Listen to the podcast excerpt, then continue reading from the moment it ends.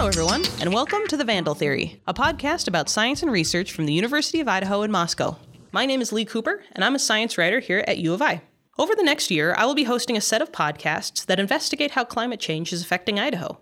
Now, we know that the Earth's climate is warming, but the local effects of climate change vary from place to place. For example, Alaska has to deal with melting permafrost while coastal cities are keeping a close eye on rising sea levels. But what about Idaho? Idahoans don't have to worry about disappearing beachfront property, but what about changes to the amount of forest fire we're seeing, the length of agricultural growing seasons, and our recreational opportunities? To answer these questions, I'll be talking to researchers from U of I about how climate change is altering Idaho's ecosystems and influencing our lives.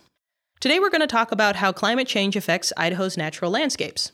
Idaho stretches across more than 80,000 square miles and hosts a diverse set of ecosystems ranging from the sagebrush steppe in the south to the forests of the north. These different ecosystems aren't necessarily going to respond to climate change to the same extent or in the same way. To learn more about this, I've gathered four of U of I's faculty members, all of whom are experts on climate change in Idaho, in a recording studio at U of I's library. Can you all introduce yourselves? My name is John Abatzoglou. I am an associate professor of climatology in the Department of Geography here at the University of Idaho. This is Tim Link, a professor of hydrology in the Department of Forest, Rangeland, and Fire Sciences. Hello, I'm a fire ecologist. My name is Penny Morgan. I am in the Forest, Rangeland, and Fire Sciences Department. I'm Ryan Long. I'm an assistant professor in the Department of Fish and Wildlife Sciences here at the University of Idaho. Excellent. Well, thank you all for being here today. Let's dive right in, shall we? Temperature is one of the big indicators of climate change. John, can you talk us through whether our average temperatures are rising in Idaho? Temperatures are changing here in Idaho, and since around the 1900 or so, temperatures statewide have warmed by about two to two and a half degrees Fahrenheit here. Most of that warming over the past 50 years or so. So the warming that we're seeing here in Idaho very much fits the pattern that we see globally, very much fits the pattern of a warming planet. Yeah, but our summer and winter temperatures vary a bunch, right? In the West, it's not uncommon to have a mild winter or hot summer. So, how do you know that temperatures are rising overall? We have good records of temperature. We have other proxy records, things that are not necessarily recorded in thermometers, things involving the timing of when the flowers bloom, to the snowpack, to fish and wildlife migration, and they all paint the picture of a warming region.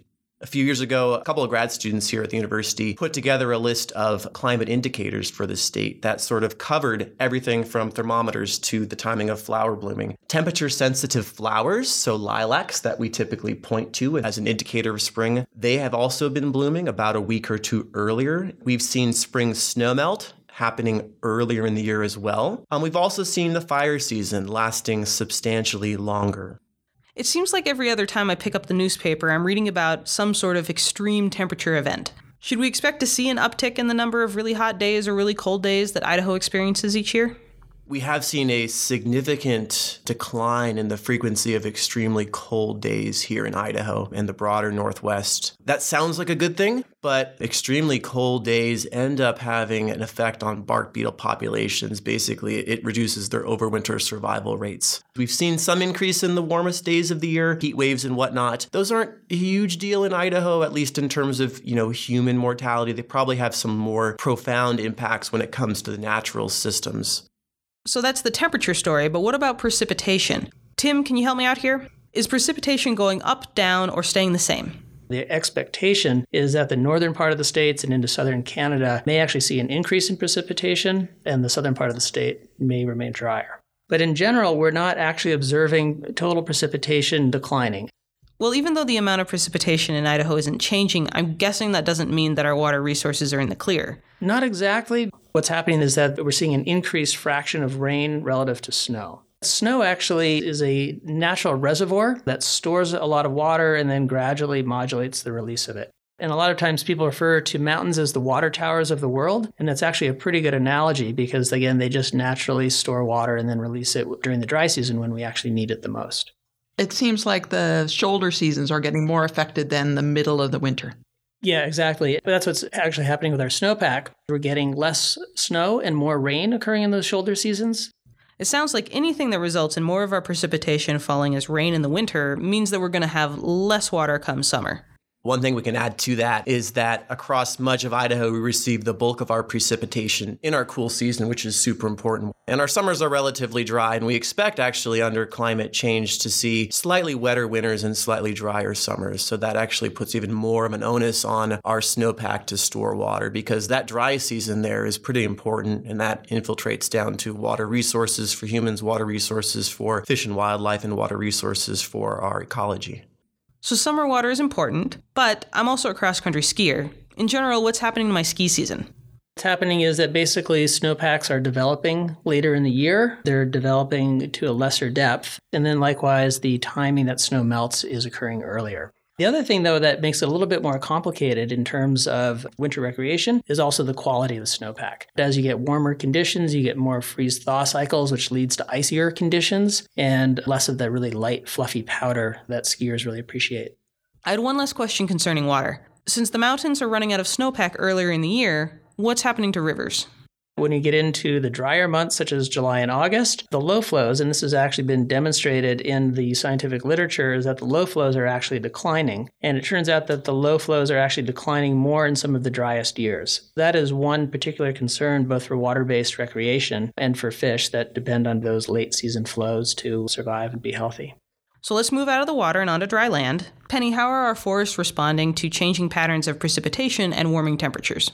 Well, first, I want to talk a little bit about fires. People are really concerned about what the future of wildfires will be. Dry and thirsty forests are more vulnerable to bark beetles and to fires. And what we're seeing, especially with the warmer springs that John mentioned, is that the fire season in Idaho, one of our students showed that it's 32 days longer since 1984. And that helps to explain why we're seeing so many large fires. In 2015, here across the, the Northwest and in Idaho, we had pretty normal precipitation, but snowpack was abysmal. The water that did fall ran off pretty early in the year. And then that was followed by a wicked hot and dry summer. And that set the stage for a pretty nasty fire season. And those sorts of combinations we expect to see more often under climate change. A group of us did a study looking at how often years like that might occur in the future for Washington state. And we found that many of those conditions that occurred in 2015, they're pretty unusual in the context of the historical record, but they'll be basically like a, a one out of every two year type of deal by the middle portion of the 21st century. So, climate change is dehydrating our trees and making them more vulnerable to fire and beetles. What else is going on in our forests? There are direct effects as well. If trees post fire are trying to establish in a drier summer, they are less likely to grow successfully. We're seeing less and less successful tree regeneration after these large fires. If the fire created really large patches and killed most of the trees within those large patches, then the seed source is not there and it's going to be very difficult for the trees to regenerate on their own. But we've always had fire in the West. In fact, quite a few species of animals and plants rely on fire for survival. So, how big of a deal are these fires to the landscape? Fires are often a catalyst for change. One of the things that we've found by going out and sampling on 52 large fires across Idaho and part of Montana and northwestern Wyoming is that 30 to 50% of the driest forests are not coming back after fire. They will switch from forest to non forest. And what about Idaho's rangelands?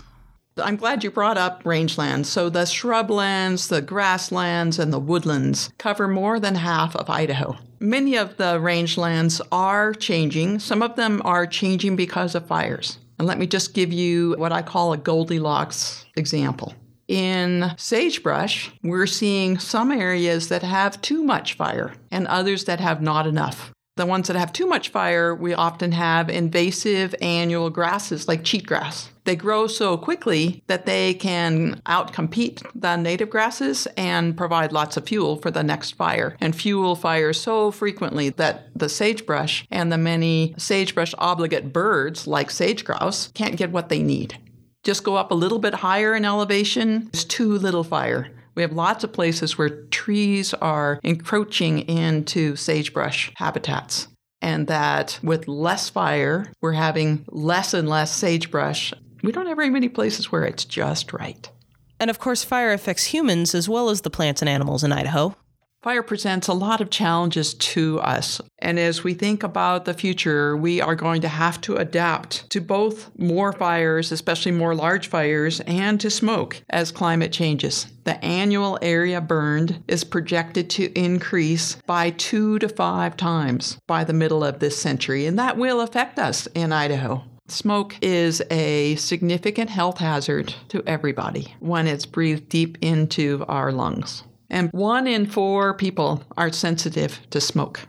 So far, we haven't talked much about Idaho's wildlife, but I'd expect that any changes to Idaho's climate and ecosystems would influence Idaho's animals. Can you weigh in on that, Ryan?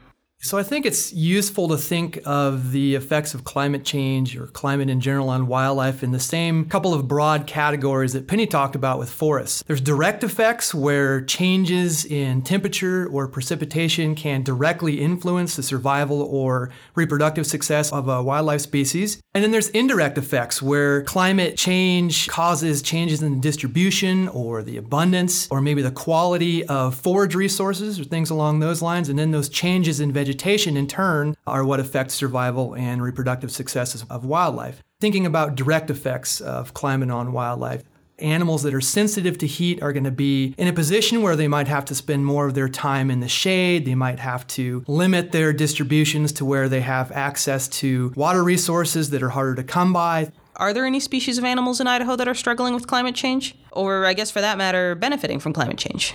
If you've got species like a mule deer, for example, that's relatively small bodied, doesn't really deal so well with cold temperatures, doesn't really deal so well with uh, deep snowpacks, not this past winter, but the one before, we had incredible snowpack throughout a lot of different areas in the West. And as a result of that, some mule deer populations took a huge hit. So places like Wyoming, parts of southeastern Idaho, 40, 50% of some of those mule deer populations died over winter. So that's a species that's likely to have some potential benefit from a situation where you have warmer winters, less snowpack. But think about a, a species like a moose.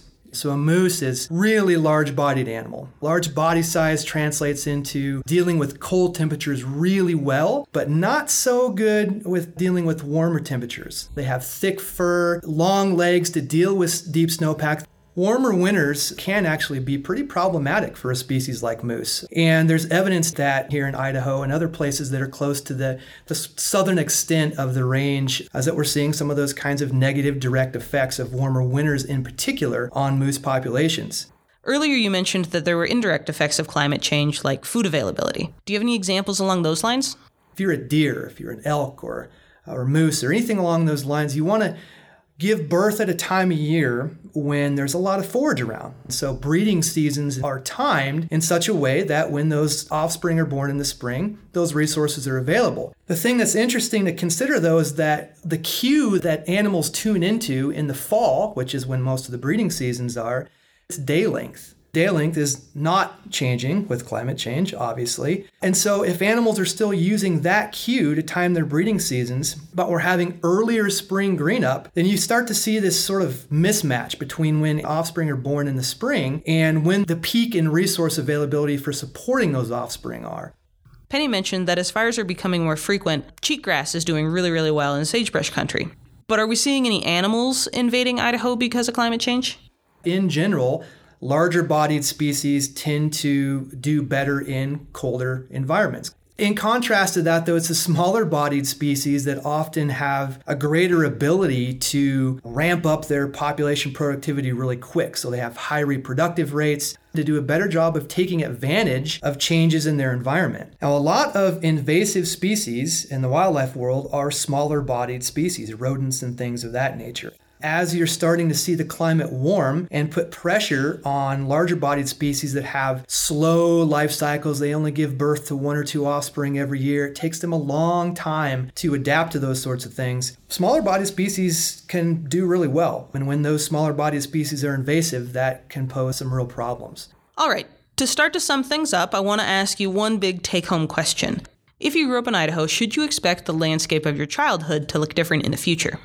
The forests of Idaho, many of them will still be forests. It depends on fires and insects, and those are going to both be indirect effects of climate. We'll lose forests in some locations, especially those that are already pretty hot and dry, where even a small change could make it difficult for trees to establish. It's possible we're going to see different species move as they find the environments in which they can grow successfully. And for some, it may be that they'll go up in elevation.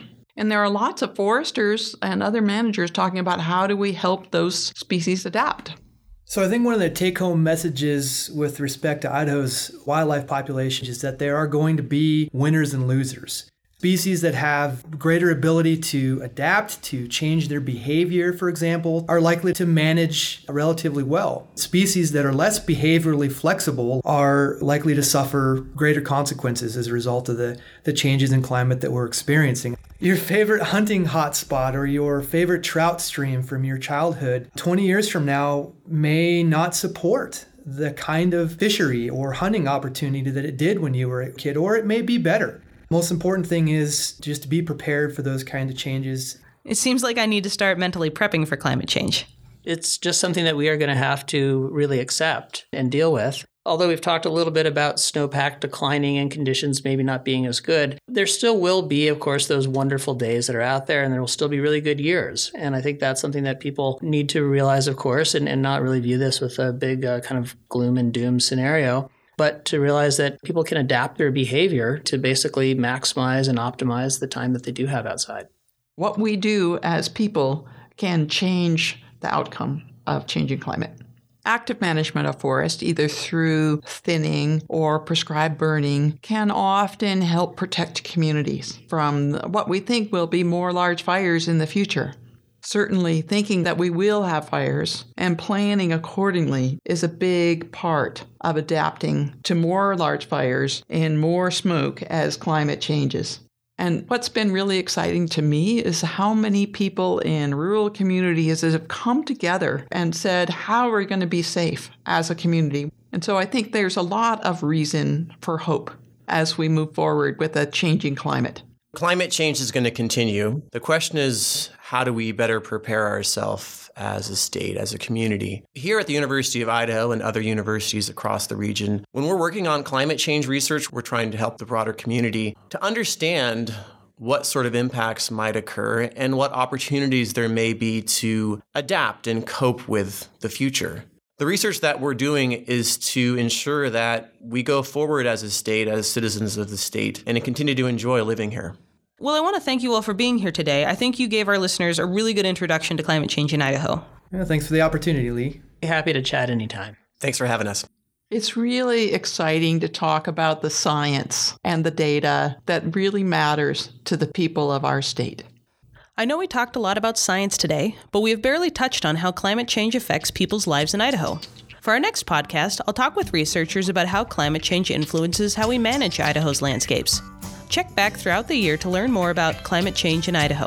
And if you want to learn more about Idaho's premier research university, check out our website at uidaho.edu. I'm Lee Cooper, U of I science writer, and thanks for joining us.